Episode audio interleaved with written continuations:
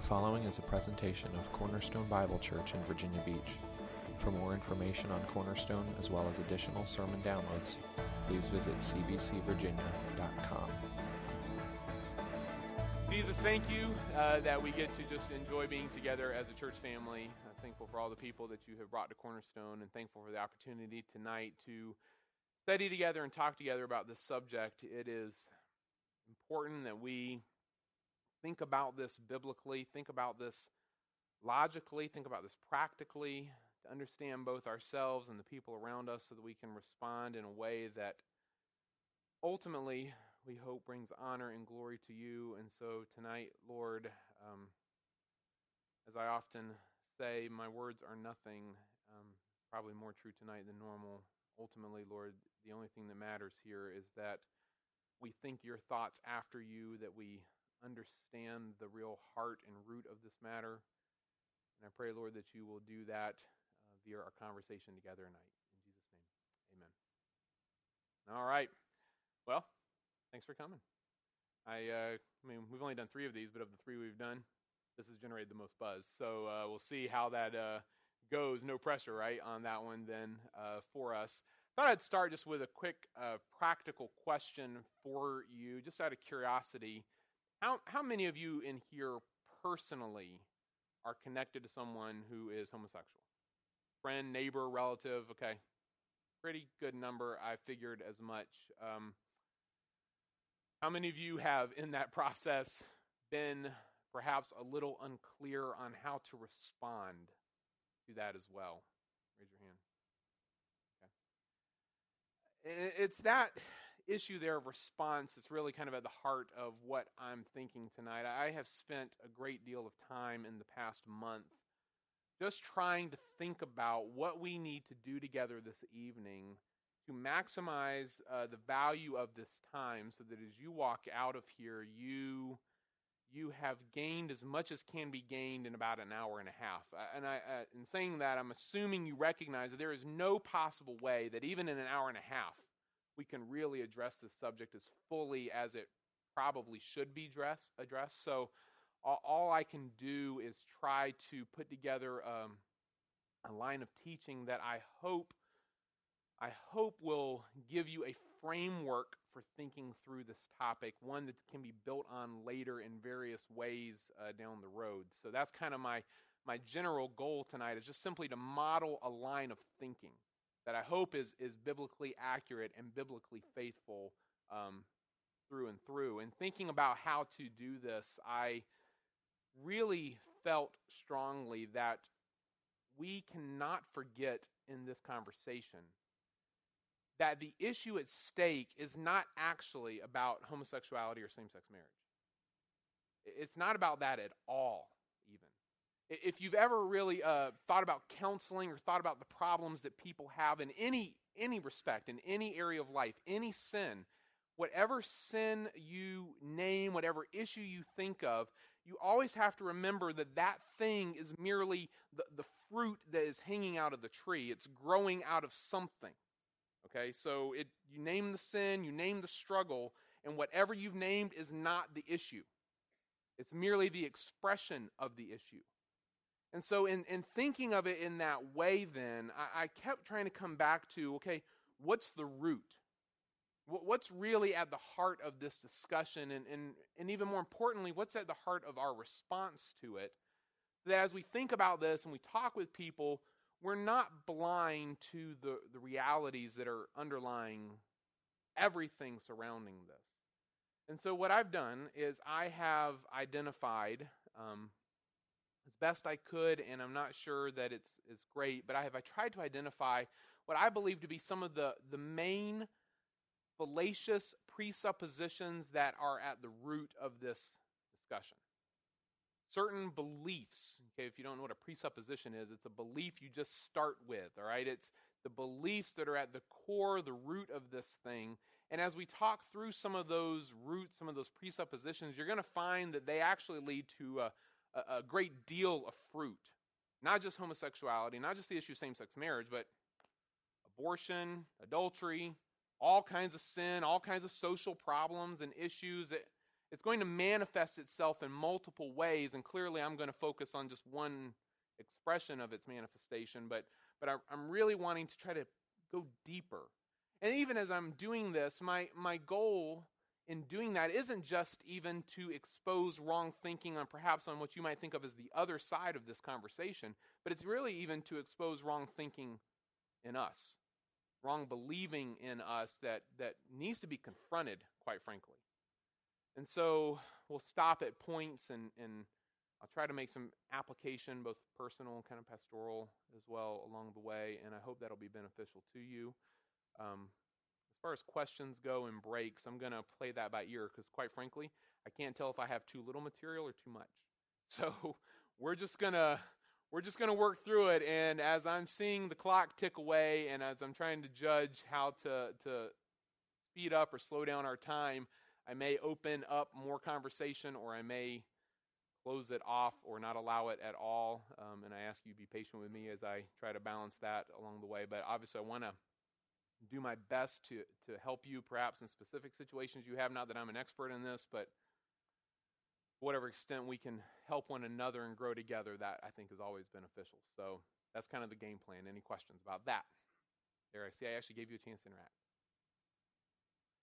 I thought I would start um, with five issues or five statements, excuse me, not issues, statements that so you know where I'm coming from in advance because I've also recognized that as we've I've talked to people on Sundays about this, not everybody's in the same place, and so I'm not even assuming that in this room everyone's in agreement on these issues. Okay, so I, am not going to take that for granted. So I thought I'd make these five statements up front. These are statements that I personally am making, and then we'll get more into our our lesson tonight. But here are my five statements. Number one, I believe homosexuality is a sin. A against God, B against man. Okay, it's a sin both against God and against others. Number two, I would say that there is no such thing as same sex marriage. It doesn't exist, it's a non entity, and we will talk about why that is in a moment.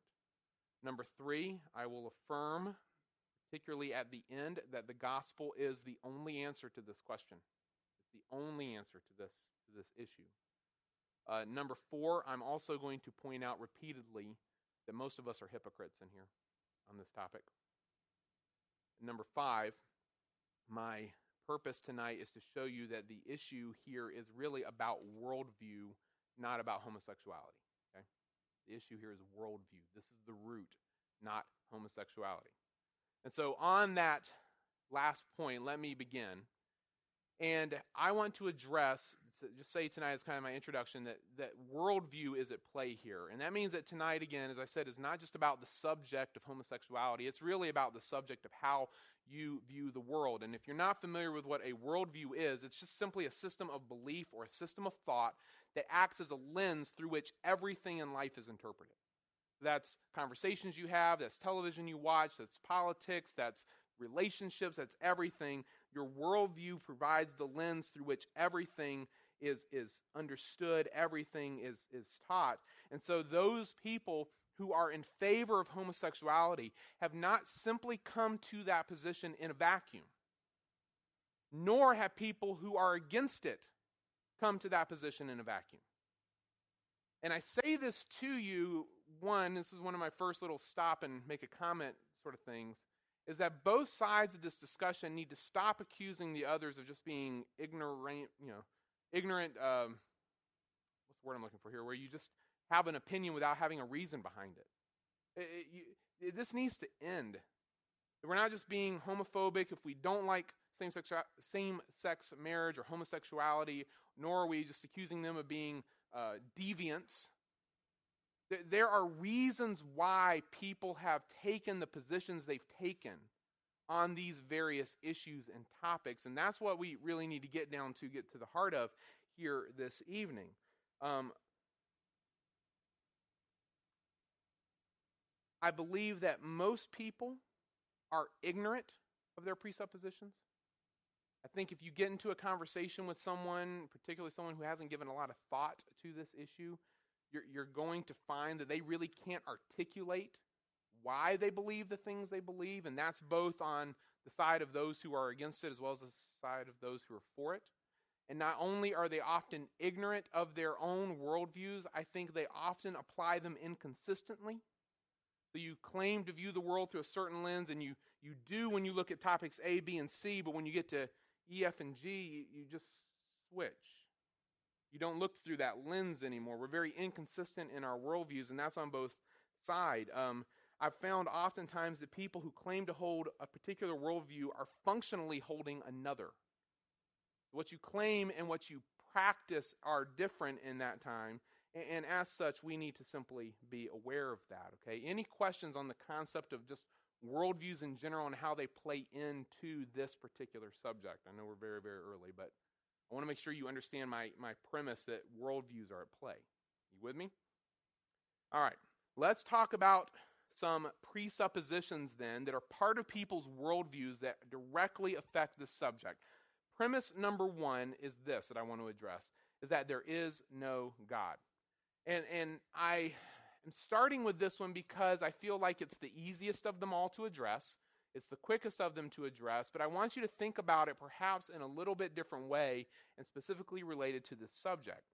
Because if you truly believe that there is no God, then I want you to understand anything goes.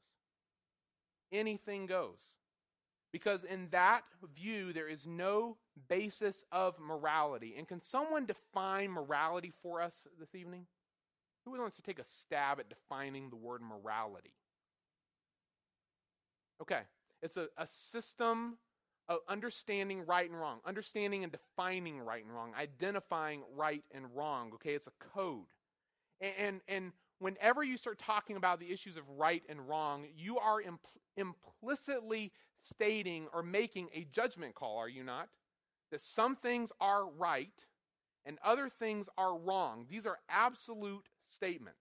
Something can't be both right and wrong at the same time. It's either right or it's wrong. This is this is just part of the whole concept of what morality is. And for people who do not believe that there is a God, then in the end, they really have no basis of morality outside of two things.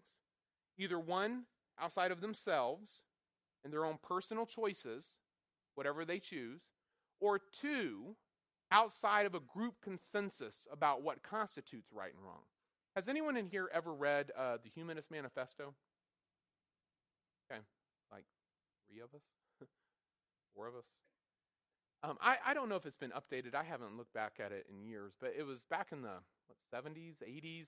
The, the Humanist Manifesto was written, and it was a declaration of humanism at its most foundational and core level. And so, in humanism, at least the humanism that was behind this particular document, the base assumption is that there is no God. And what I appreciated so much about that document was that at least they were honest about their understanding of morality. They said, just basically point blank in the document, there is no such thing as right and wrong. Because they recognize that with no absolute moral law giver, there can be no absolute moral law. And to make that point very clear, then I can just make sure you understand what they're saying. They're saying that if you went out of here today and you found a three year old child and you raped it multiple times and then murdered it, that would not be inherently wrong. Because there is no objective, inherent morality in the universe. Now, it might be wrong because you yourself believe it to be wrong. Or it might be wrong because we as a society have agreed that such an act is wrong. But that's subjective morality. Do you understand the difference? It's not inherently evil because no such thing exists. It's merely subjectively evil because we've agreed that such a thing is evil. And so, in, in this worldview, if it was applied consistently, there would be only subjective morality with no final authority ever to turn to in life. Now, we should all thank God at this point that people are inconsistent on that point, on that, on that uh, belief. Can you imagine our world if people actually lived out what they claim to believe in the topic of, of God's existence? If you're going to truly be an atheist, if you're going to truly hold to this concept that there is no objective divine lawgiver who has given an objective divine law then you could really live in a world of anarchy. You know what we call that? We call it common grace, that that kind of thing doesn't happen. that God in his mercy protects us as a people and as a society, as a nation, as, as his humanity, as his creation. And so you need to just be aware, though, that this would be the end result. Anything would go. Many people, even I find, who profess belief in some form of a higher being are functionally atheists when it comes to their definition and understanding of morality.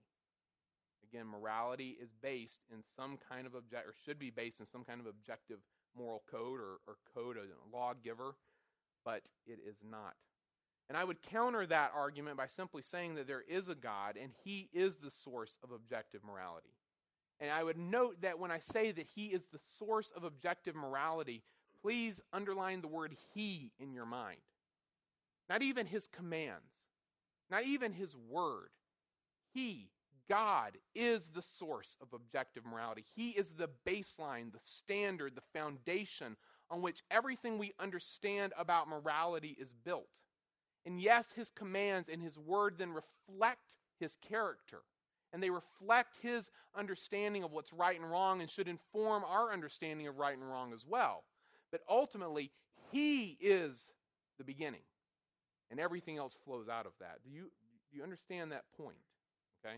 This is the most base uh, beginning concept. If, if, if someone doesn't start with a concept of God as moral law giver, then there's no telling where the conversation goes. And if you're involved in a conversation with someone like that, you've got a tough road ahead. You're not even starting at the on the same track. You're running two different races completely, and you're gonna you're gonna have some issues there. Okay? That point's done. Any questions about that? Presupposition one. Let's move on. They each build on each other. Presupposition two, then, goes like this that God and His Word, both God and His Word, are not clear and or authoritative.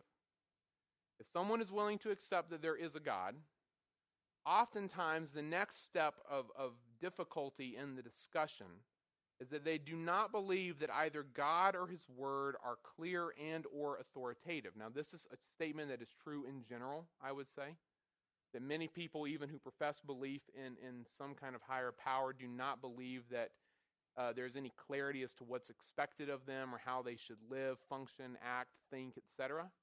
Or even if they perhaps did think there was some clarity on that topic, they functionally live as if there is no authority in those expectations.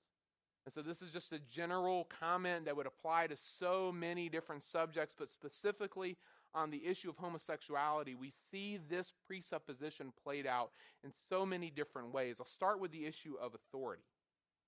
Because the Bible is not viewed as God's written revelation of himself and his truth to man, and as such, then, people see no authority in what the scriptures have to say.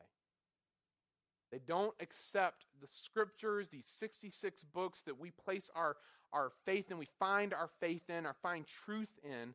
They do not find those things authoritative. And so, for example, when they read passages such as this, and I'm going to read five different passages to you, as you'll see why I've chosen them, they're, they're a sampling of the many passages of Scripture that speak to this subject. But they'll see Leviticus 18.22, it says, You shall not lie with a male as with a woman, it's an abomination.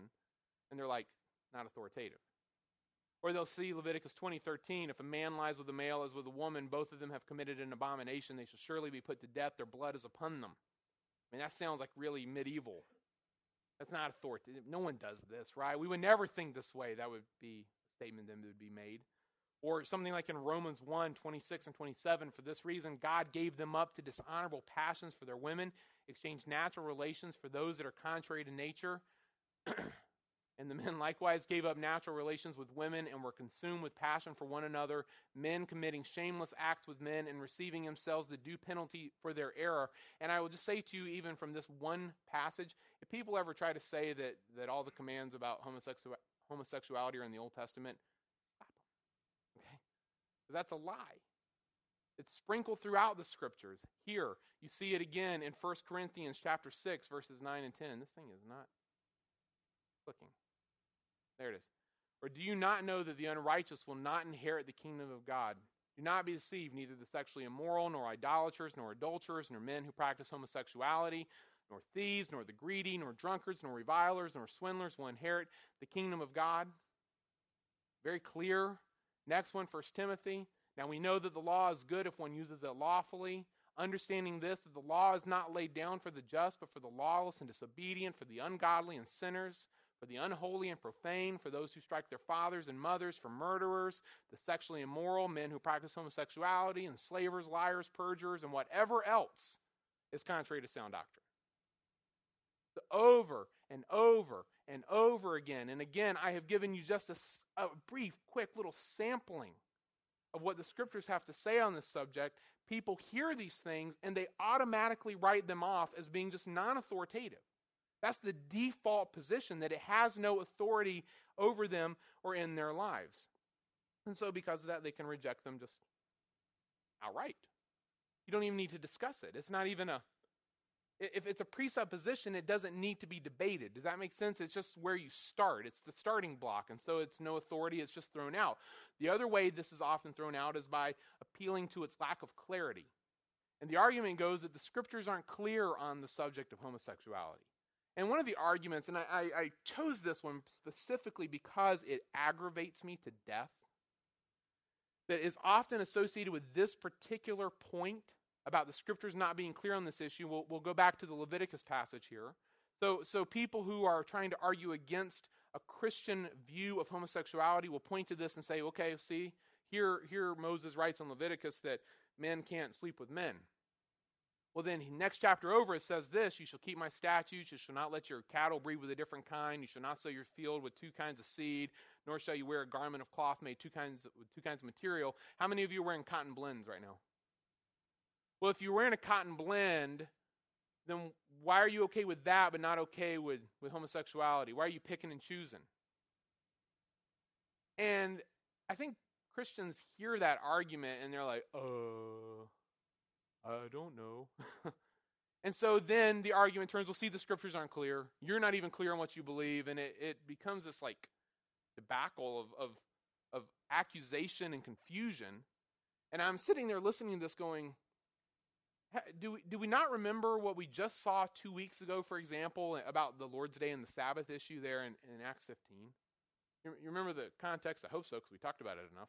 Um, that, that here Paul and Barnabas are in Antioch, and this, this controversy arises because people are coming saying to be saved, you have to believe in Christ and you have to be circumcised.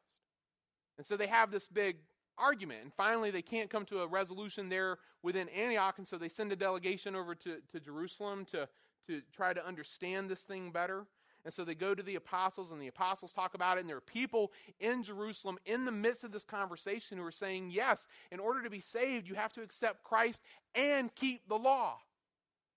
And so as they talk about this thing, they come to a conclusion. It's the one I showed you there in Acts 15, these four things, where they wrote a letter, sent it by Judas and Silas, who themselves would tell the same things by word of mouth. It seemed good to the Holy Spirit and to us to lay on you, Gentiles, no greater burden than these four requirements, or, yeah, four requirements here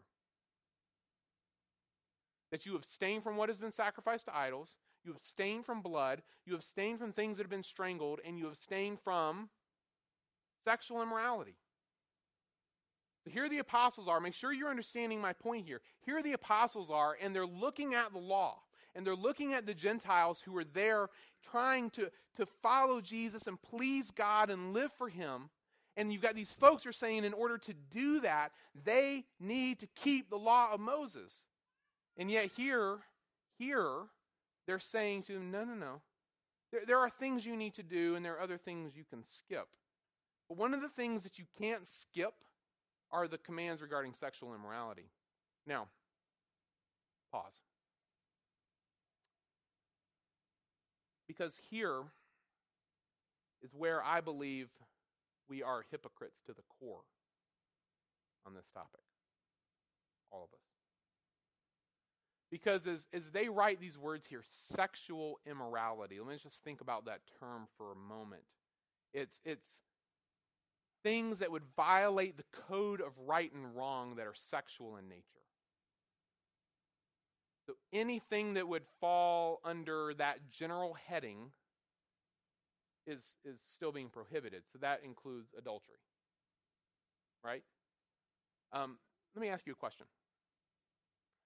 You're watching TV, network television, and uh, two gay men who are being portrayed by actors begin to uh, clearly go into like a romantic scene and they begin to uh, kiss and then unclothe each other and then fall down on the bed and writhe on top of each other, what, what, would, what would you do?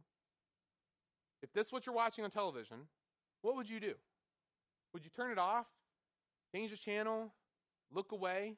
What would you do if your kids were in the room? I mean, would parents would you react even maybe more strongly and more quickly in that setting?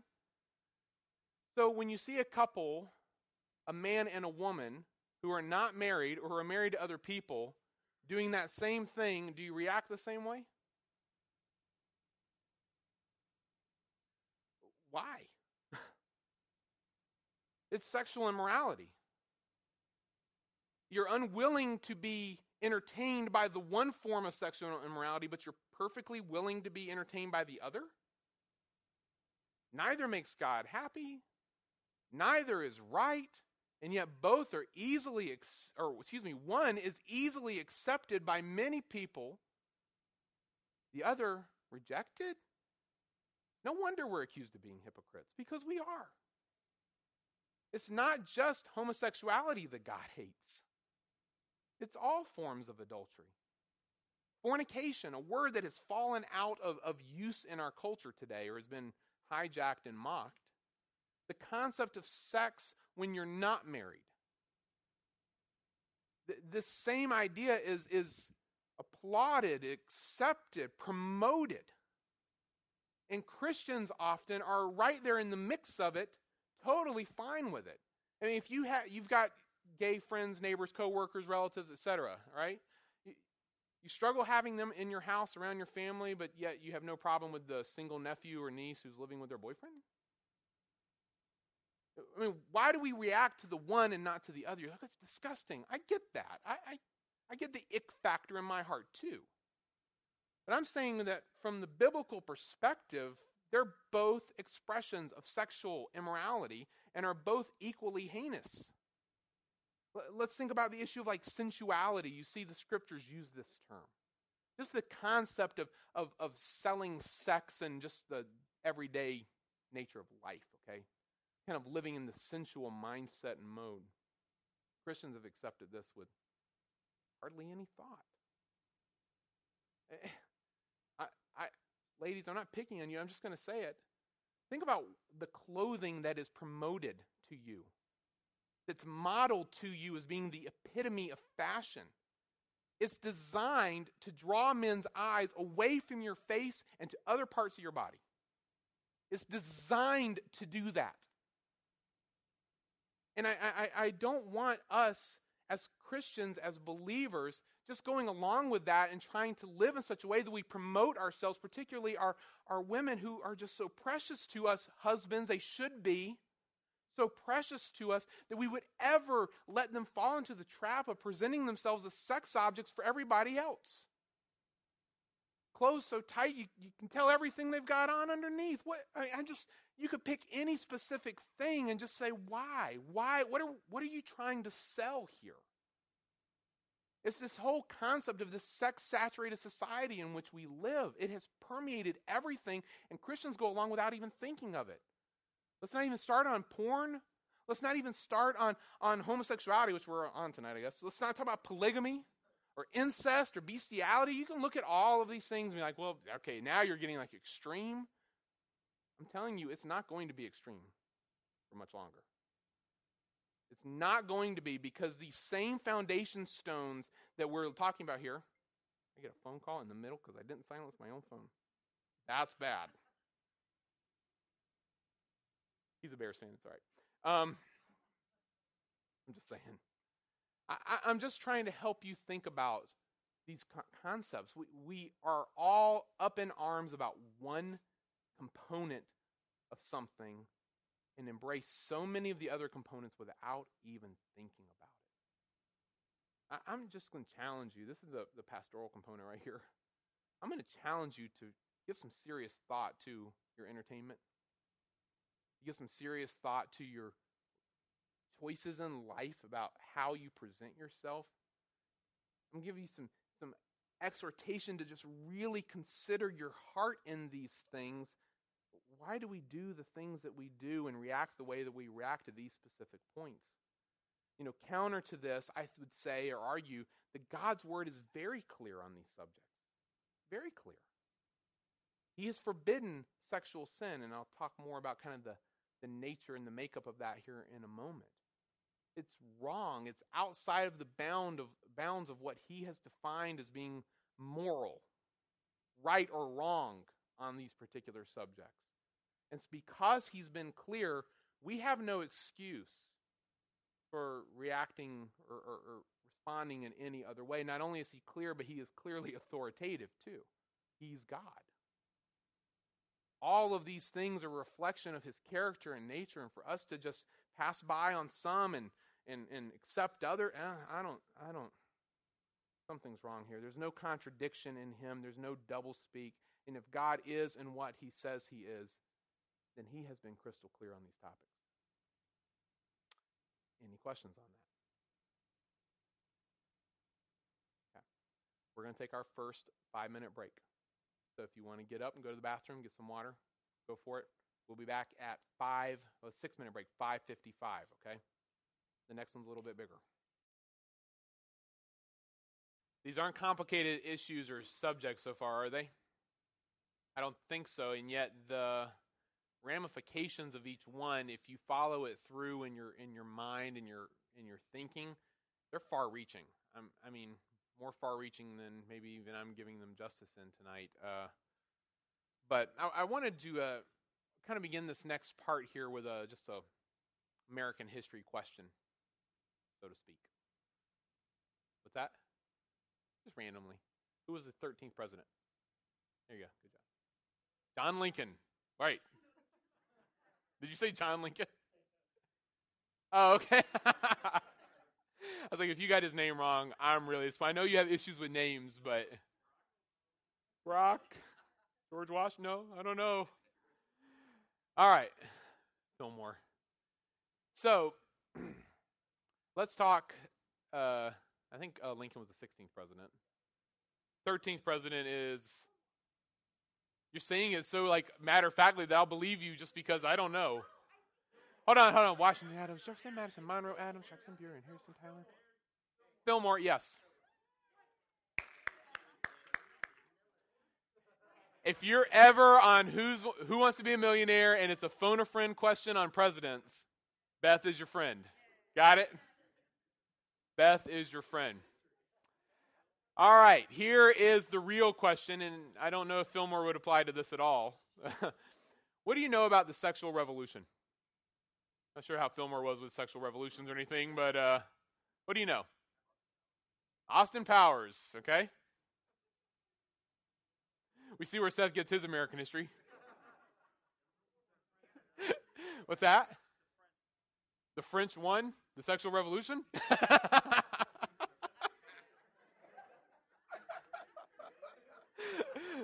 all I'm going to say is you didn't want to see their flag. I'm just saying, all right? Remember that scene from Les Mis? Totally different. totally different. good. It didn't have Russell Crowe in it. That was the first good thing about it, okay? First good thing. There were many others after that. What else do you know about it?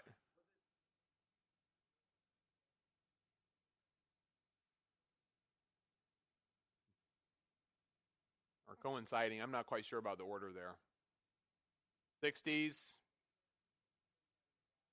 rock and roll, sex, rug, drugs, and rock and roll. Sex, rugs, and rock and roll would also be a different kind of movement they. Big into rugs back then. What else? What, what was it about? What was it about? Sex, thank you. Promiscuity, free love,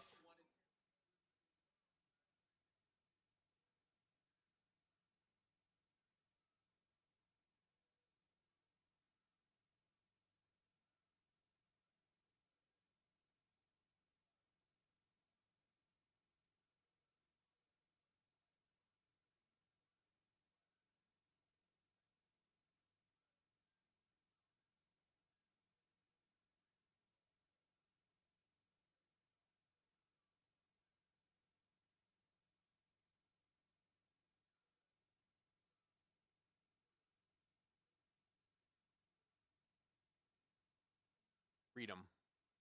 Yeah.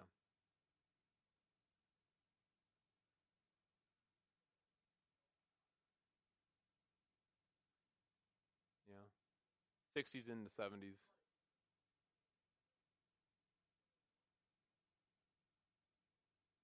Okay.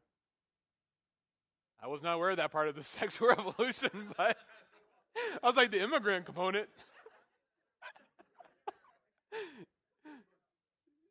it's the same, but okay.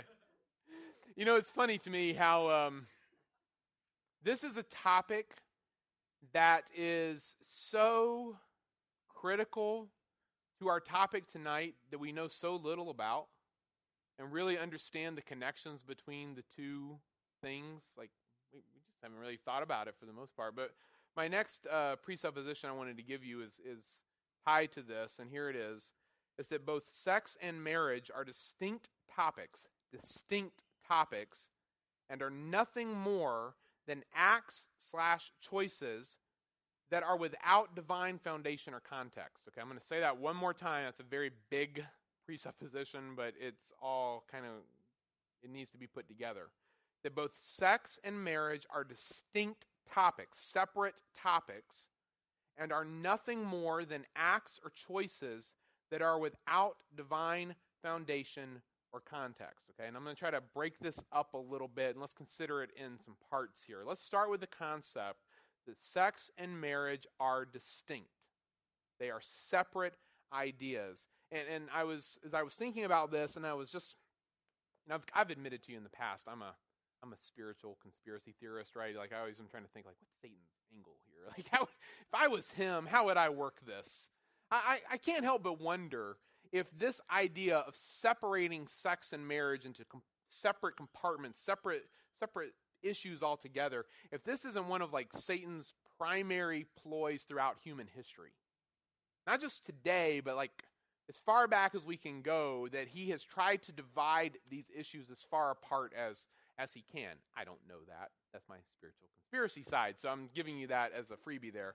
But uh, I think it has to be one of his, his regular goals because it seems to crop up in so many time periods and so many issues and cause so many problems. And yet, for the most part, I feel like we're kind of unaware of this device of his, and we shouldn't be. Now, I would argue that the battle we're seeing today about the issue of homosexuality and in fact, I would go ahead and argue out into the future that whatever battle comes next, which I suspect will be polygamy, but I think it will go beyond that personally, could be wrong. But I think all of those battles were actually began in America years ago in the sexual revolution of the 60s and 70s as the sexual revolutionaries were fighting to liberate mankind from the sexual taboos, taboos of the past. Okay? So, what you have is a generation that was coming up, having been raised with a certain. Um, certain, uh, uh, I'll use your word, vinyl kind of covering of morality that had been imposed on them from above, and they were rebelling. They are reacting. They are rejecting that moral code and their uh, mantra was free love, right? Sex can be had with whenever you want, however you want it, with, with whoever you want. You are completely freed from the mores of the past and everything that, that came with it. This was the goal, this was the, the desire, and it was achieved in spades. You think about the way people view the topic of sex today, and almost every like just the average person on the street and i will i could i'd bet you a million bucks that almost every point of their beliefs about sex will find its its root back in the sexual revolution and the themes that were being pushed during that time okay? The, the freedom to be separated away from marriage have the idea of sex separated away from marriage and this is clearly contra scripture which always ties sex and marriage. Always and we'll, and we'll talk about this more in a moment, but, but in the scriptures, sex and marriage are, are two sides of the same coin that cannot be divided. Do you, do you understand this? Do you believe this? And, and even as I'm saying, do you believe this? Do you, do you really believe it? Like, I know you might say you believe it, but functionally, do you believe this? that they cannot be divided. Th- this is why Paul in 1 Corinthians 7 can basically say, hey, look, if you're married, you should be having sex. Not you, you can now. It's not just that it's allowed, it's like it's required. You, you, you can't have marriage and not have sex. They, they have to go together. Because that's part of what makes marriage marriage. It's one of the benefits and responsibilities of marriage. And then conversely, if you're not married, you, you can't be having sex, okay? Because you can't have sex without marriage in God's in God's view. Sex is, is always tied to marriage. It's always combined in Scripture, but it has been clearly divorced in culture and in society. And once sex was divorced from a biblical understanding of marriage, then not to be overly crass about it, I say this to all my, my um, premarital counseling couples. So if you've done that with me, you, you've, you've heard this. Once it was divorced from marriage, sex became about nothing but orgasm. Let that, let that thought sink in because it will define and help you understand the majority of sexual sin in America today. It'll help you even understand some of your own heart and our struggles with, with sexual sins. That because it has been divorced in our hearts and minds from marriage and all that marriage was intended to be, which obviously is the other side of this coin I haven't gotten to yet, because it's been divorced from that, it's, it's really been treated as if it's nothing more than just about orgasm. I mean, if that can be achieved, then you've, you've gotten everything there is to get about it. It's just a physical experience. And, and I cringe when I talk or hear Christians talk about the issue of sex because if they, you, you know it, you've grown up in churches similar to me, probably many of you. Christians have been ashamed to talk about sex for so long. We were quiet about it for so long that we just gave the topic to the other side to do with whatever they wanted. Yeah, amen. It's true, though. We, we've, we've, we've walked away from it. And if anyone should not walk away from the topic of sex, it should be the church. Because sex as a as an act, sex as an experience was created by God. It's his. Belongs to him, and therefore all of our thinking about it needs to come back to him. But but we've we've often, most of us, many of us have grown up in a world completely different than that. Biblically, sex is one of the most beautiful and precious expressions of love and unity possible between a husband and a wife. Do you really believe that? You know, the, the, there's one phrase that I really, I, I, I feel like it's, it's actually a great phrase and it has been taken by the other side and used the wrong way. It's the concept of making love. You ever thought about what that means, making love? That actually isn't a bad phrase at all for describing biblical sex.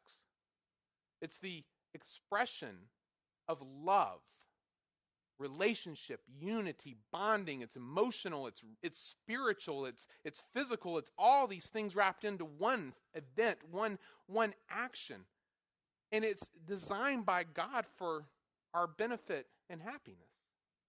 But we, we've stopped thinking of it this way. And if you take all of that thinking away, then you're, you're left to understand it, uh, I think, is you're left, excuse me, with the understanding of one of the key foundations of the modern homosexual movement. Because, quite frankly, if it's okay to have an orgasm with whoever you want, whenever you want, however you want, as long as that person's a, someone of the opposite gender, then why wouldn't it be okay to, to achieve an orgasm with someone of the same gender?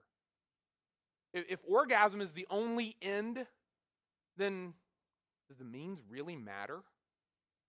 Do, do you understand the question of why I'm, I'm, I'm pulling this up to the front for us to consider?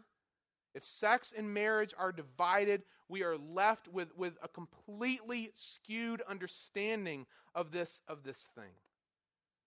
Um, and that's really what sex has been, has been reduced to at this point. And so I would argue, very simply, that we as the church and we as, as believers, we as husbands and wives, we, we, we desperately need to recover a biblical understanding of sex. Desperately. It doesn't just apply to homosexuality, by the way. All those other topics that were covered under sexual immorality, adultery, fornication, sensuality, all that stuff, okay? All of that is, is treated by this. If you tie sex and marriage back together in your hearts and minds. Sex is beautiful. You need to see it that way. It's created by God. And if anyone should believe that, we as Christians should. And sex is sacred. It is sacred. Ordained by God for a husband and wife to enjoy together, and no one else. No one else. No one who's not your husband or wife. No, no other means of enjoyment in there. It, it's designed for that. It's a sacred thing that has been made by God, and we need to remember that. Now, let's talk about marriage for a moment. Because how, how would you define marriage? Someone be brave and give me a, a definition of marriage so I can make fun of you. I always feel bad when I ask those kinds of questions because in the end I feel like that's where it goes. Whatever you say, I'll be like, not quite. So let's talk about the real thing. You just try to do that nicely as, as you can. Don't give me a definition of marriage for me to make fun of. Intimate friendship, okay? What else? A union, okay? What else?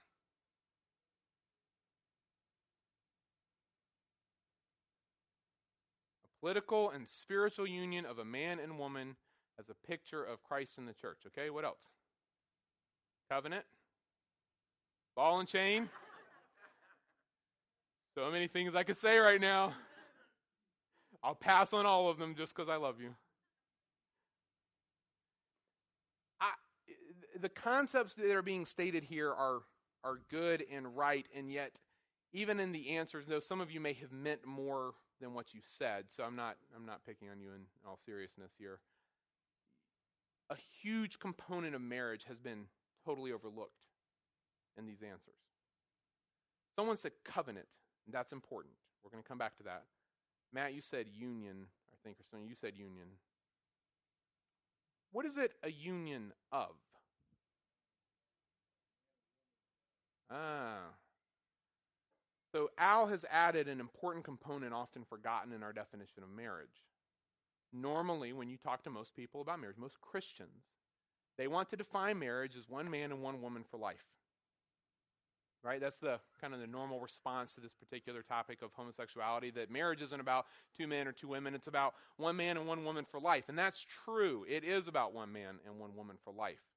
But again, if you have gone through my premarital counseling classes, one of the things we talk about in there is that it is a covenant, not just between the man and the woman, between the man, the woman, and God. Marriage is always three way. Always. It's a triangle that looks like this, okay? Pointing up to heaven, to, to God as the, the binding agent of this covenant. This is why, if you get right down to it, in the end, that Jesus is going to say that God hates divorce. Because it's breaking a covenant that, that affects him too. In the beginning, he made it so that man would cleave to his wife and the two would become one flesh. He never intended that to be broken, ever. It happens because we live in a fallen world, but you're breaking a covenant not just between the man and the woman, but, but the covenants and promises you made to God as well. There's all kinds of things being broken here. This understanding of marriage as divine has to come back into our thinking on all of these issues, but particularly in the issue of same sex marriage. Matt made an interesting comment. It is a political and spiritual, uh, how did you say it again? As political and spiritual union as a picture of Christ and the church. I agree with every component of that but one part the political part. Because you are not married to your spouse if you're married simply because you have a marriage license.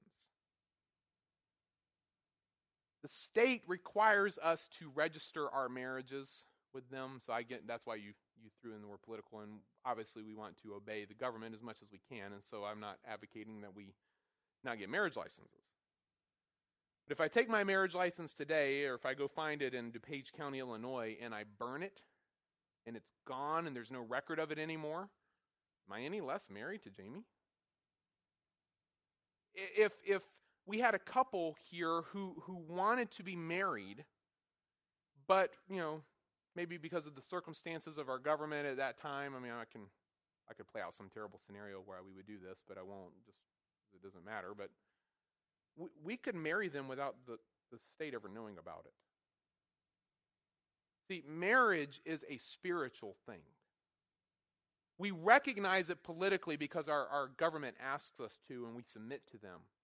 But what the government says, when I stand up and I perform a wedding and I'm saying by the power entrusted to me by the Commonwealth of Virginia, that really means nothing. That's kind of just traditional verbiage, and maybe I should just remove it. It's not the Commonwealth of Virginia that makes your marriage authentic. Marriage is made authentic by God as that three way covenant is made. Do you understand this?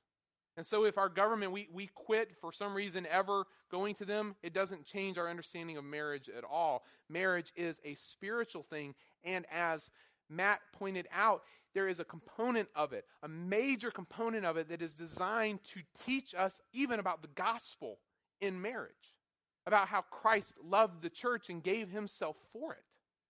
This, this is why I said up front that there is no such thing as same sex marriage.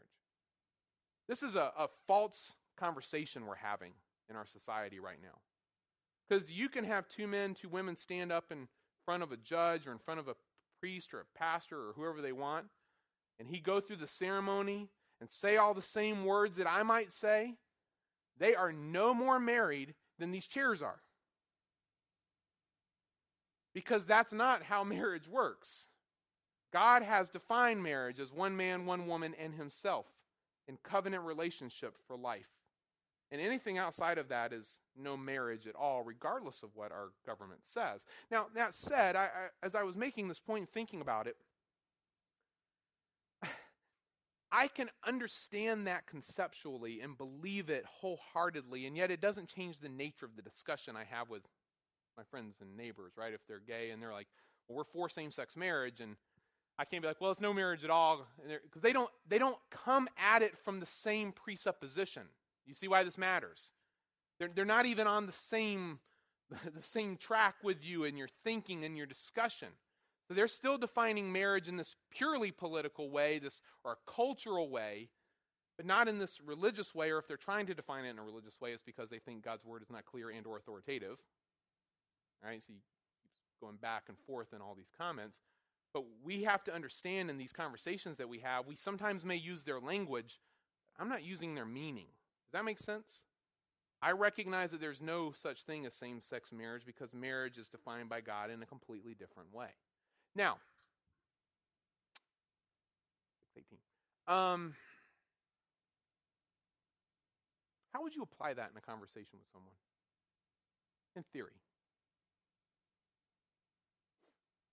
both of these concepts about sex and marriage being separate, about sex merely being about an act and choice that is totally up to you. No divine foundation, no divine context, okay, all the stuff I said about that.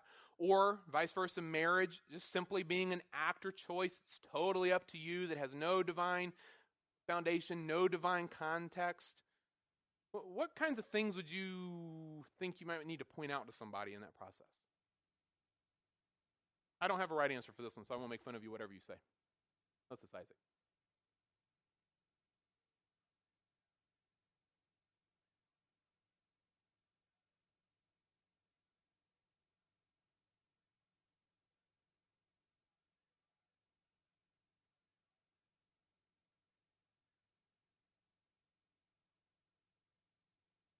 Yeah. You, you end up appealing to authority recognize that point because it's important. That ultimately these conversations are authority conversations. And because we have different authorities, that's why we've ended up at different points. And so the conversation isn't to convince them at that moment necessarily that these points are right or their points are wrong, etc. The conversation you have is an authority conversation. It's a gospel conversation, which I'll come back to in a minute anyway. But do you see the difference in how just even that plays itself out? It's not a political conversation, not a cultural conversation. It's an authority conversation rooted in the truth of what God has done for us in Jesus. All right, just a quick one. I don't have time to keep going on that part. Let's keep moving. Presupposition number four. This is a fun one. Presupposition number four is this that homosexuality is the natural expression of one's true self. Okay? And again, follow the logic because there's either there is or isn't a God, it doesn't matter. He's not clear or authoritative. And because ultimately sex and marriage are viewed as separate, distinct things that have no, they're acts or choices that I make that have no divine foundation or context, because of all that stuff in the background now, I view homosexuality as the natural expression of one's true self. And I will say on this point, just because this annoys me to death, I will say at this point that this, I think, is the basis for arguing it as a civil rights issue. And I would love, we were talking about this Thursday night, Greg and Dave and Nathan and I, we went and we had a, a dinner at Beach Play together, and we got talking about the subject.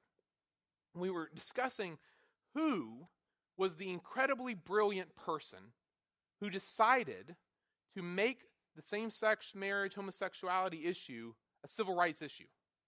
I mean, really, they were brilliant. Brilliant. Because once they got a hold of that idea and grabbed onto it, it completely changed the nature of the conversation.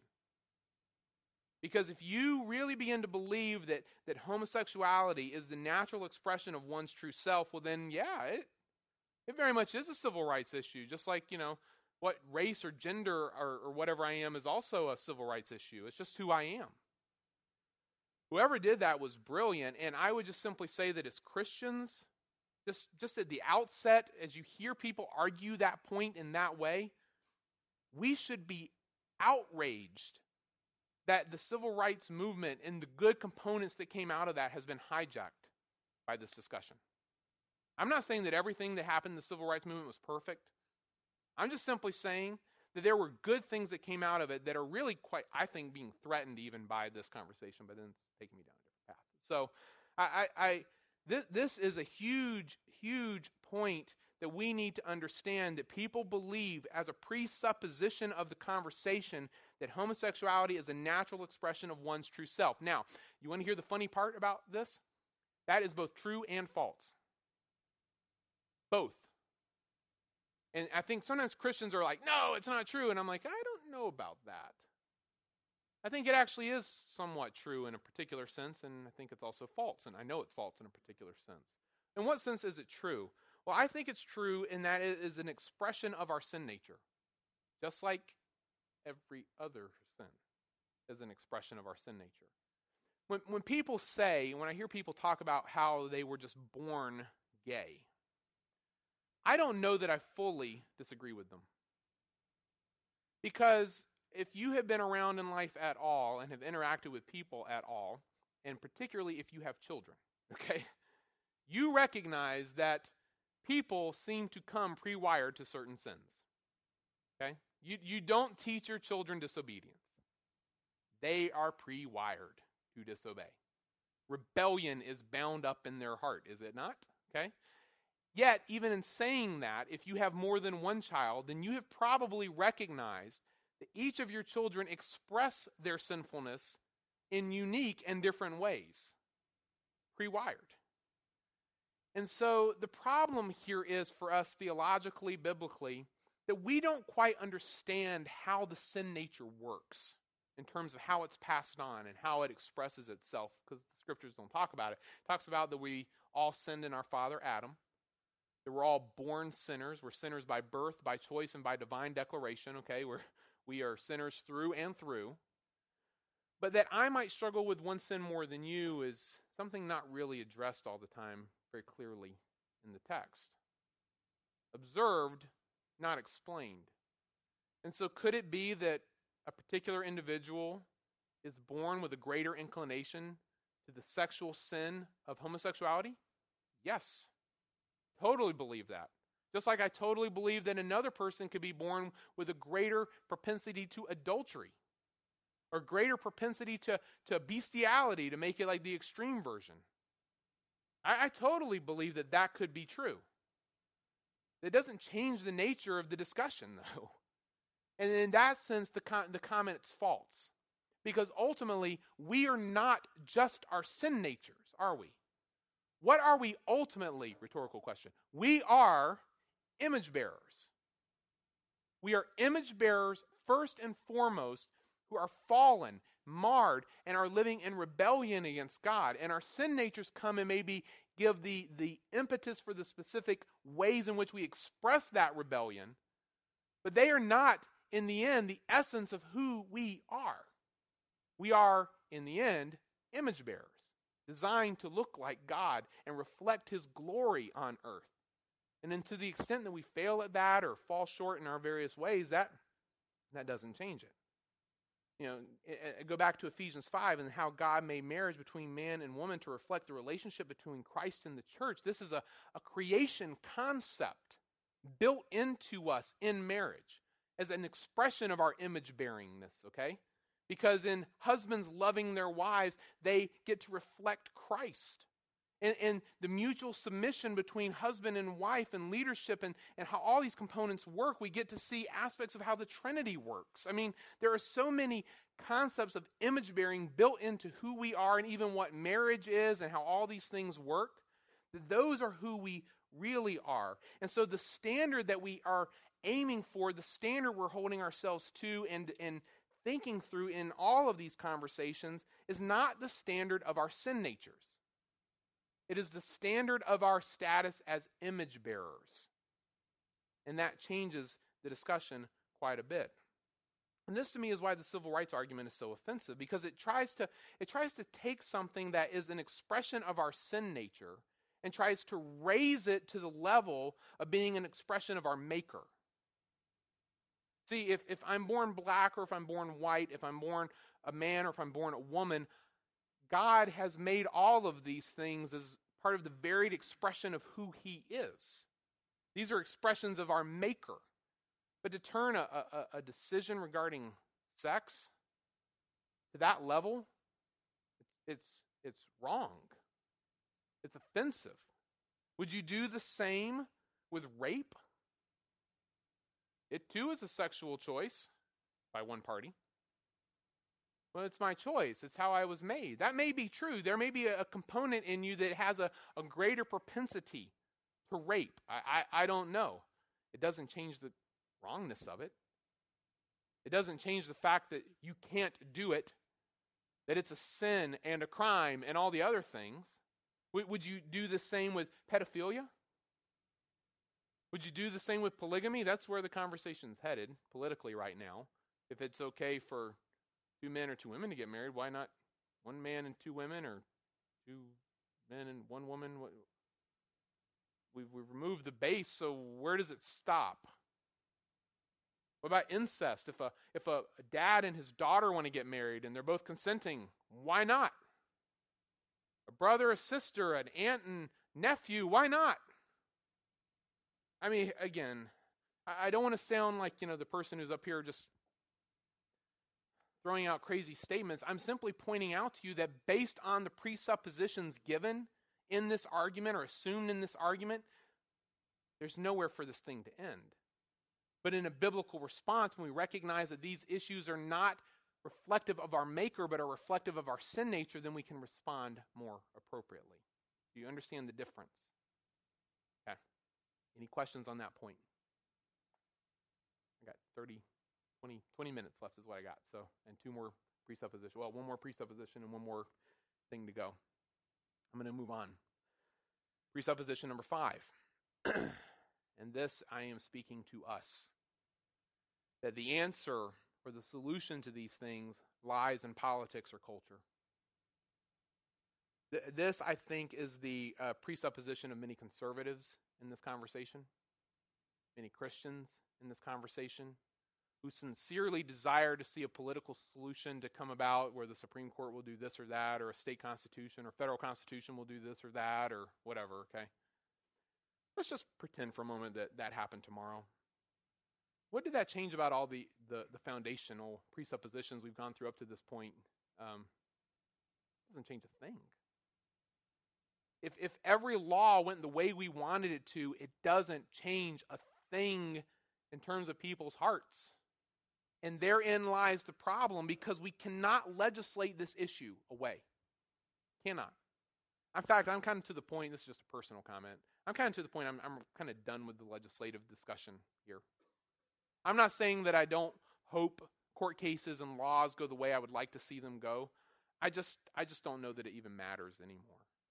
Personally, just kind of where I'm at here, because it, it's not going to change all the the other components for me or for the other side. That I'm still going to believe the things I believe, and they're going to believe the things they believe.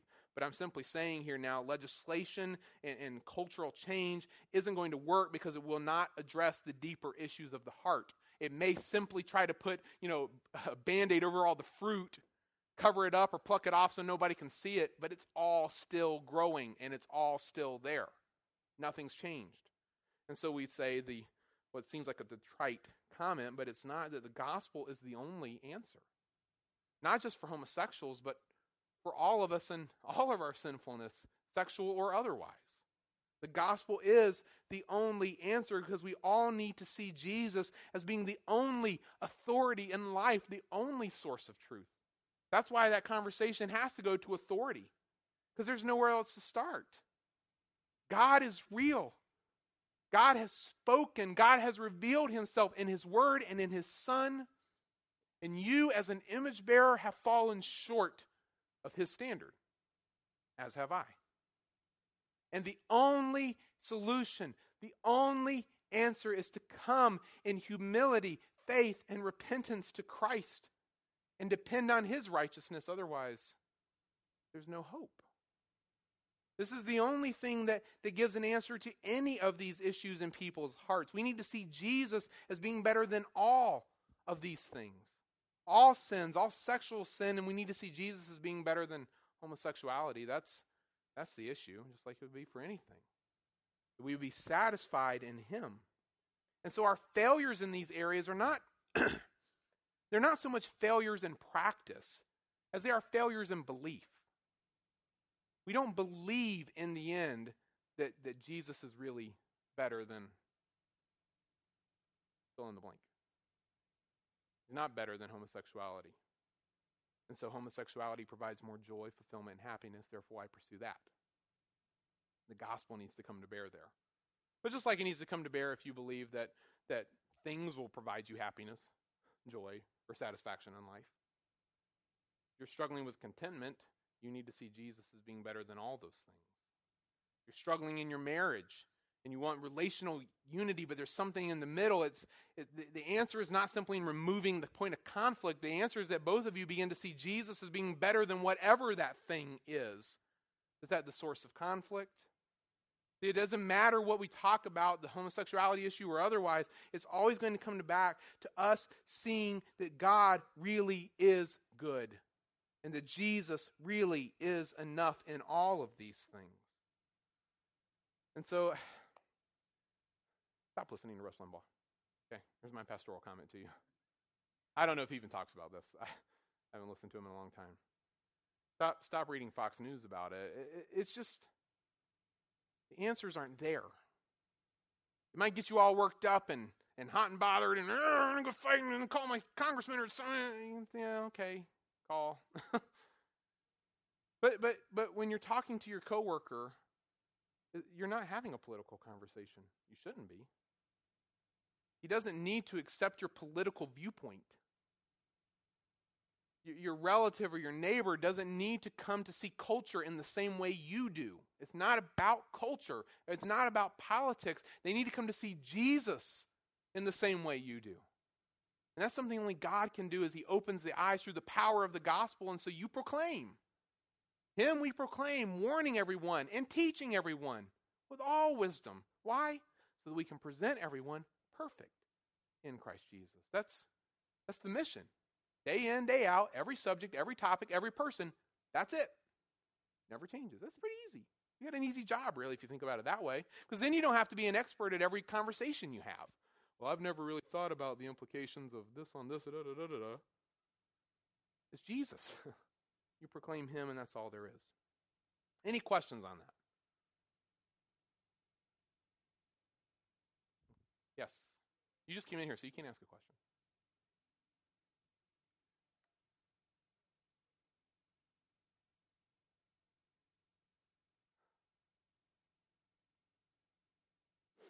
question.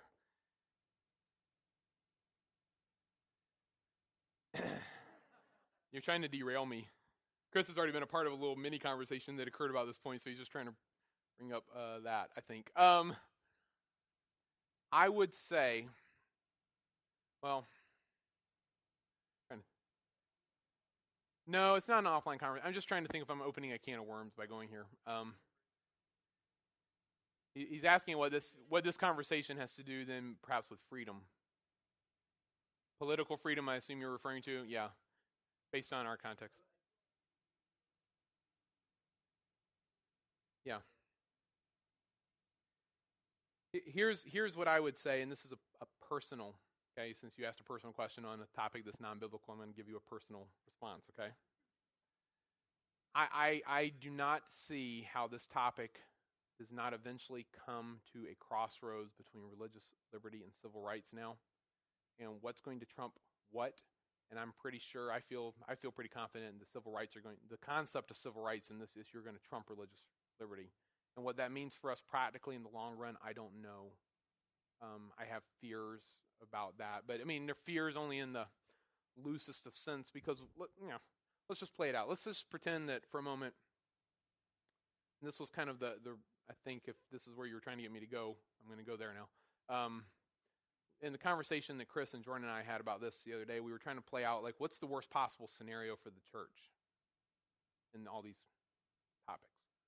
Worst possible scenario that I can envision is that the government were to come along and, and trump religious freedom and say your church has to accept this. Which understand as soon as that door is open, that there's no stopping that either. Okay?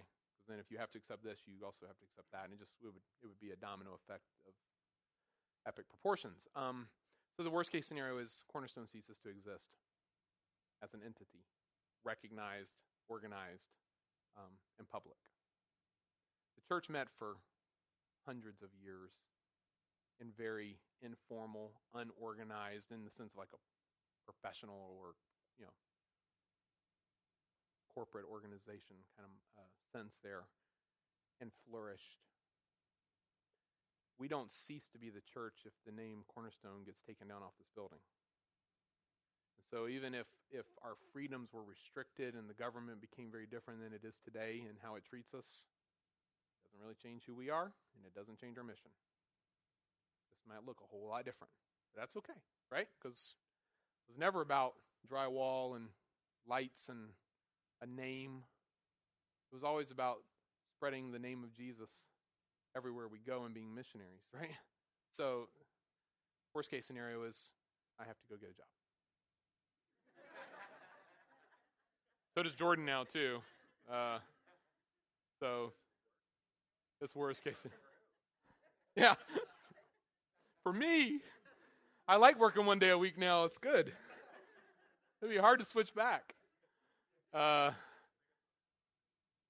oh, I'm not going back. not going back. I could do something else. I don't know what.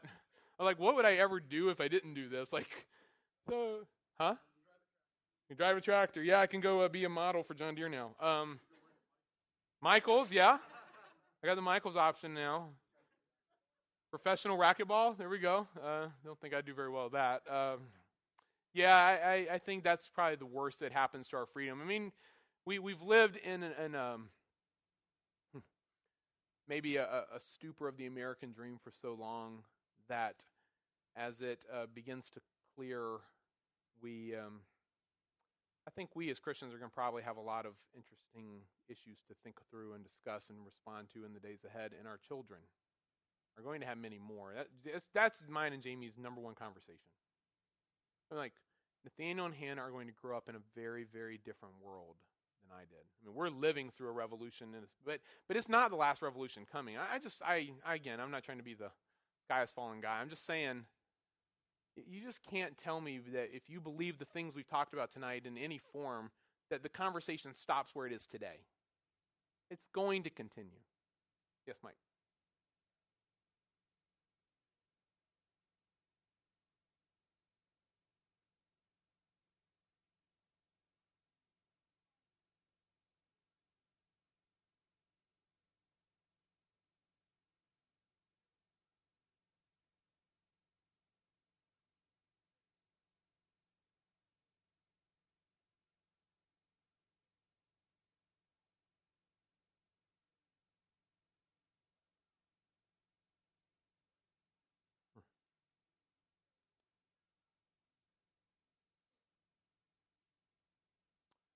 Well, first of all, uh, let me just clarify, and I'm not, I don't know that you were saying this, but just in case anyone thinks this, the, the goal, the goal is not to talk them out of homosexuality or same-sex marriage. Okay, so th- that's not the conversation, and the way you speak to them is the way you would speak to your heterosexual unbelieving neighbors on the other side.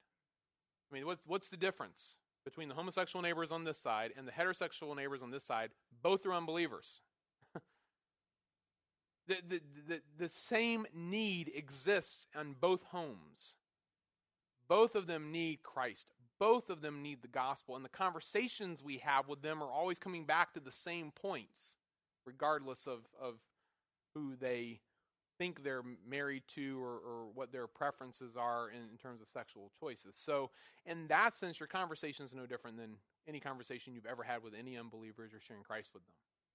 Now, as they bring up these topics, because you you were you brought uh, or, or referenced something there that's very important, and something I haven't even addressed in this, and and I don't know um, that it reaches the level of presupposition, but it probably does. It's a good point. Um, sorry, I'm processing as I'm talking. Um, the issue of same sex marriage, I don't know it's really even just political. I think it's identity. It's a source of identity for many of these people. Now, I can't say that across the board. But see, if it's a source of identity, then so is the, the person who finds all of their worth in their car. I mean, it, it, there's an identity issue going on there. Or the person who finds all their worth in their children. I mean, there's, there's an identity. I mean, and what's the what's the response to any identity question? Well, your identity is found in Jesus or should be. You're an image bearer of God. He's made you to look like him, be like him and bring glory to him, but you're fallen and the only answer is Christ. And so that's the identity conversation in a nutshell. How it's expressed though of course would be different depending on the specifics of the situation. Does that help at all? Okay. Daniel.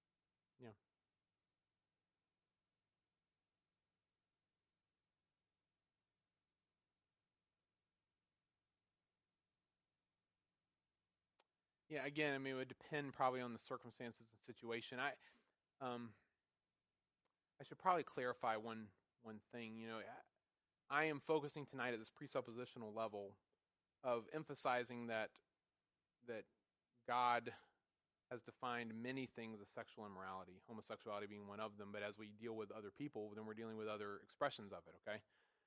Um, there is no question, though, that there are different outcomes and um, circumstances that come to bear on this one that don't come to bear on others. For example, there, you know, in that scenario, so if you got an unbelieving heterosexual couple living together and they come to faith in Christ, well, then the, the pastoral responses will get married. we'll perform the wedding. Let's make, you know, let's let's treat your bond now as a covenant between the two of you and God. That's not the same conversation we have at the end with the homosexual couple when we say, go your separate ways and never come back together. There, are different outcomes, and, and, and even in Scripture is clear uh, that different sexual sins are even treated differently in terms of response. And so, as far as the conversation goes, again, the conversation always comes back to the gospel. The conversation may or may not come directly to their specific sins, uh, depending on circumstances. That again would be too difficult to try to give like carte blanche statements to. But the gospel is always the, the conversation. However, the end is going to be very different.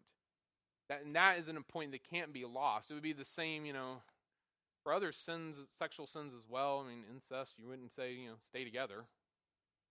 Polygamy, you wouldn't say, wouldn't think. I don't know. That'd be a hard one. Stay together. You know, children involved. See, the more complex we make these topics, the harder they are to respond to. But I know that there's no marriage there, and that their actions are wrong, and that they go apart, and we'll sort through the other stuff in time.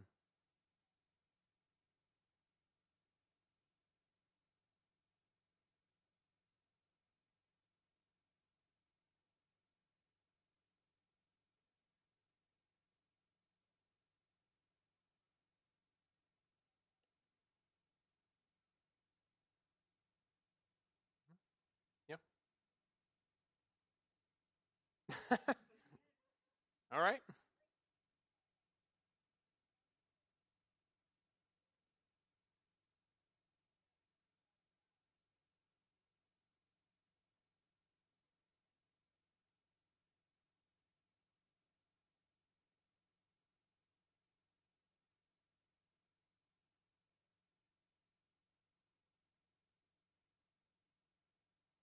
Yeah.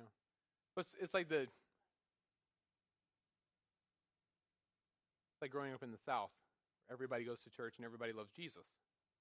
And I, I, I found it to be a breath of fresh air to live in Chicago for a little bit. Because there people are like, screw Jesus. All right, let's talk.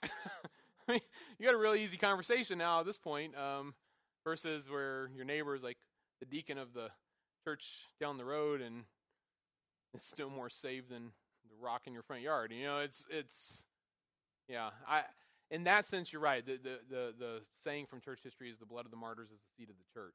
Persecution has always led to growth and purity and, and progress in the gospel. Um, so it would be a an, an interesting road, but it would be a fruitful one. Yes.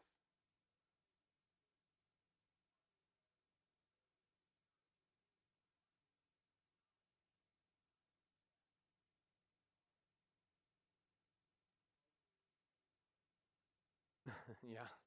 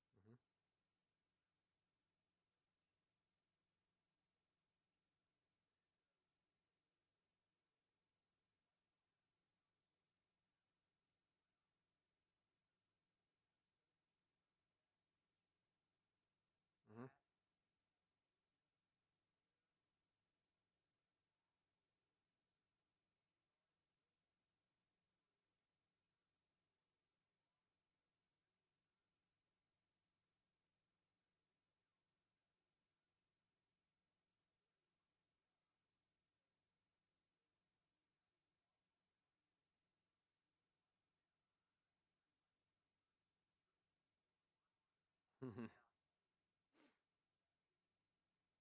Yeah, I mean, there's no doubt that this topic is the um, uh, now I forgot the phrase I've been using for it. It's the um, cause du jour, or whatever. I forgot the right now of our culture and and businesses. I mean, we were just talking on Thursday night, and he was saying how uh, what month is it? It's LBG June is LBGT month for uh, Morgan Stanley. So every morning he comes in, it's process. It's a screensaver. Like that's that's their issue. That's what they want to push, and churches have gotten on board with that, and political parties, etc. Um, for for Christians or people who profess Christianity, again, these presuppositions are areas to investigate, address, and respond to. Why, why are they for this? Most likely, I would assume that functionally they don't believe God is clear or authoritative. And so, because they don't believe God is clear or authoritative, they've made decisions on their own apart from any objective morality. They're a functioning atheist at that moment, even though they may profess belief in God. Um, and, and, I mean, that's just a brief, quick example, but but you're, you're trying to peel back the layers of the onion to understand where where are we starting the conversation at that point. I mean, it, it, it goes far back probably into their very understanding of who God is. And that's the issue, and again, not just with homosexuality, but with anyone who professes faith in Christ and yet lives as an unbeliever. Um, what are they really believing? What is the nature of true saving faith? And again, this is why I've said so many times on Sundays don't talk to people about faith and don't talk to people about God. Let's make a decision. We never again are going to talk to people about faith or God. I don't know what either of those words mean in conversations with 90% of people.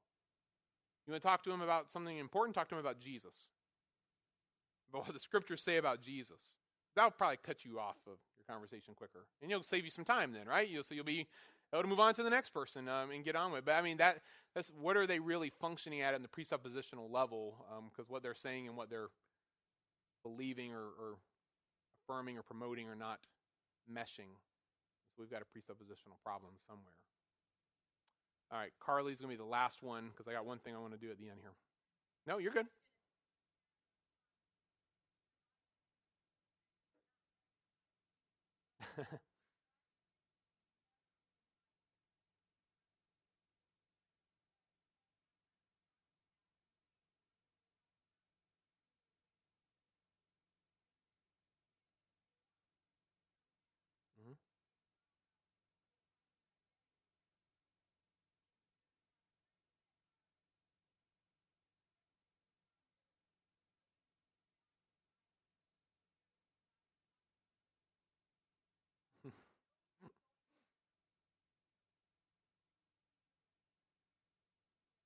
Right.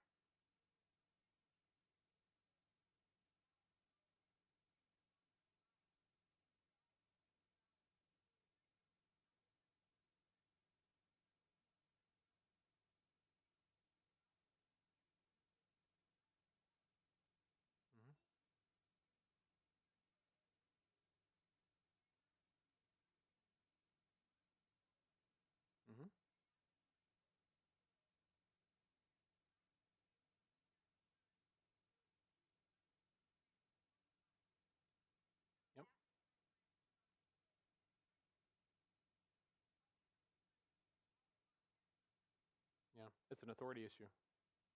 Always going to come back to this. It's an authority issue. Where's the authority? Um, just a few quick points here at the end. Just some.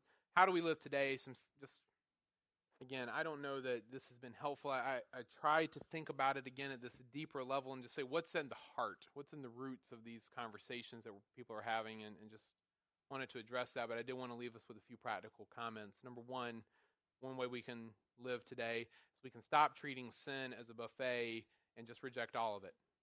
Okay?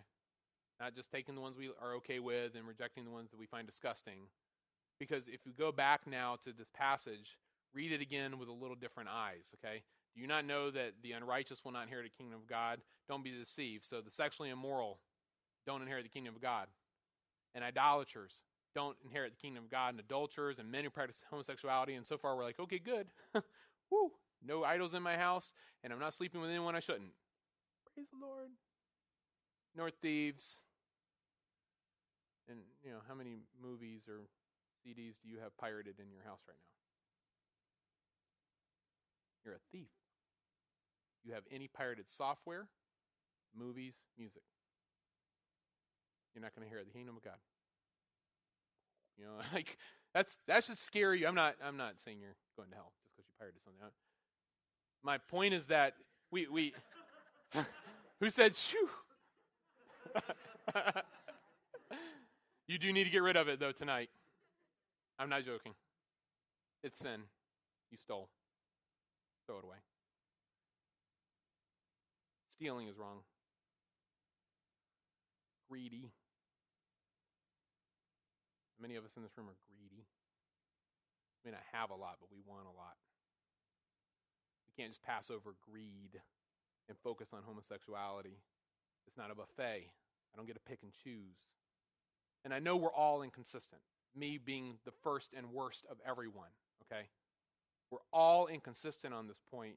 But the goal, or one of our goals, should be in terms of how we go out and live from some of these conversations tonight, is that we stop treating sin as a buffet bar and we just we reject all of it regardless of its point. Okay, so drunkards, if you're getting drunk, you're in the list. Revilers, swindlers. It's not. You, you see my point. You can't just pick on this one and be all up in arms and holier than thou on. That's why we're hypocrites. That's why people around us see us as hypocrites. They're, they are completely right. When they know the, the Christians around them and they see all the things they're doing on the side, we don't have a voice. We shouldn't have a voice. Thankfully, it's not about our voice, it's about the truth of God's word. And so, again, it comes back to authority. So, that's just one comment I would make. Uh, number two is something to do practically from this is that we need to start praying for courage and faithfulness to Christ. Like hard. Pray for ourselves that we will be courageous to stand up for truth. Pray for one another that we be courageous to stand up for truth as a church, as, as a body of in, in Christ, and that we'll be faithful to Him because Peter's not the only one who denies him. We're going to see his denial eventually, but he's not the only one. All of us have done it. So this is something that is particularly if, if, if things continue to progress downward, that is going to have to become a more regular prayer that we pray. God, help us to be courageous to stand up for what we believe, what you have said, and help us to be faithful to proclaim it no matter what the consequences are. So I would pray for that starting today. And then number three, I just wrote down that we show love and we speak gospel everyone around us, no matter what the sin issue is. Okay? So it's, it's not that we're going out like trying to find all the gay people we know. Those are the people we need to see get saved. No, it's it's every unbeliever you know. You show love and you speak gospel. It's not just one and not just the other. You show love and you speak gospel. Or if you don't want to do it that way, you can speak gospel and show love. Either way, okay? I'm good with it. But they have to go together, or else you're, you're, you're not doing what you need to be doing as someone who is an ambassador for Christ, proclaiming a message of reconciliation. So, this is what we do we, we, we show love and we speak gospel to everyone. And who knows what God does with those things? This is Jesus' point to Nicodemus, right? The spirit bl- or the wind blows where it will. You, you can't see where it's coming from or where it's going, but you know what's going on, right? And so it is with the Spirit. We don't know what actions, what words the Spirit uses in the lives of the people around us, but we know He uses His truth, and that, as Carly said, the gospel is powerful. The power of God to salvation that the scriptures are able to divide the heart and to reveal things about people that they never would have seen themselves. And so I don't know how that works, and you may live your entire life and see nothing yourself. you never know what the Spirit uses. And so we show love and we speak gospel to everyone around us. And, and we leave it to the Spirit to do his part, okay, from there. That's all I have for you tonight thank you for coming. It's 6:58, so we're going to pray, and we need to be done so that parents, particularly those of you with kids over in the junior senior high group, can go get them. Um, but then all of you can stay around as long as you want because Jordan's closing. So, uh, sorry. Um, but thank you for coming, and, and if you have some questions, maybe we can talk even a little afterwards. But um, let's pray. Jesus, this topic is is far bigger than any of us in here can really get our minds around. But I pray, Lord, that tonight we have, at least in some way, and to some extent, been able to peel back the layers of the onion to understand the, the root of the matter and the heart issues that are really going on here. Things that people believe, but that aren't true. And so, Lord, I pray that as we go forward from tonight, whether it's interacting with, with the issue of homosexuality or anything else, that you will you will help us to respond in love and in truth. That we will be courageous, that we will be faithful, again, not just on this one topic, but in all matters. Lord, I pray that you forgive all of us in here for our hypocrisy on this subject. I pray, Lord, that even maybe through tonight, you will work in, in all of our hearts to stop treating sin as a buffet that we pick and choose what we like and reject the ones we don't and, and then judge others based on that. I, Lord, convict us, reveal areas that we need to change, and help us to live differently. So that as people who name your name, we will actually live as you lived.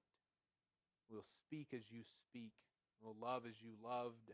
Lord, I, I just pray that you will make us into your image. And so, Thank you for tonight and for your word. And uh, we commend it now to you in Jesus' name.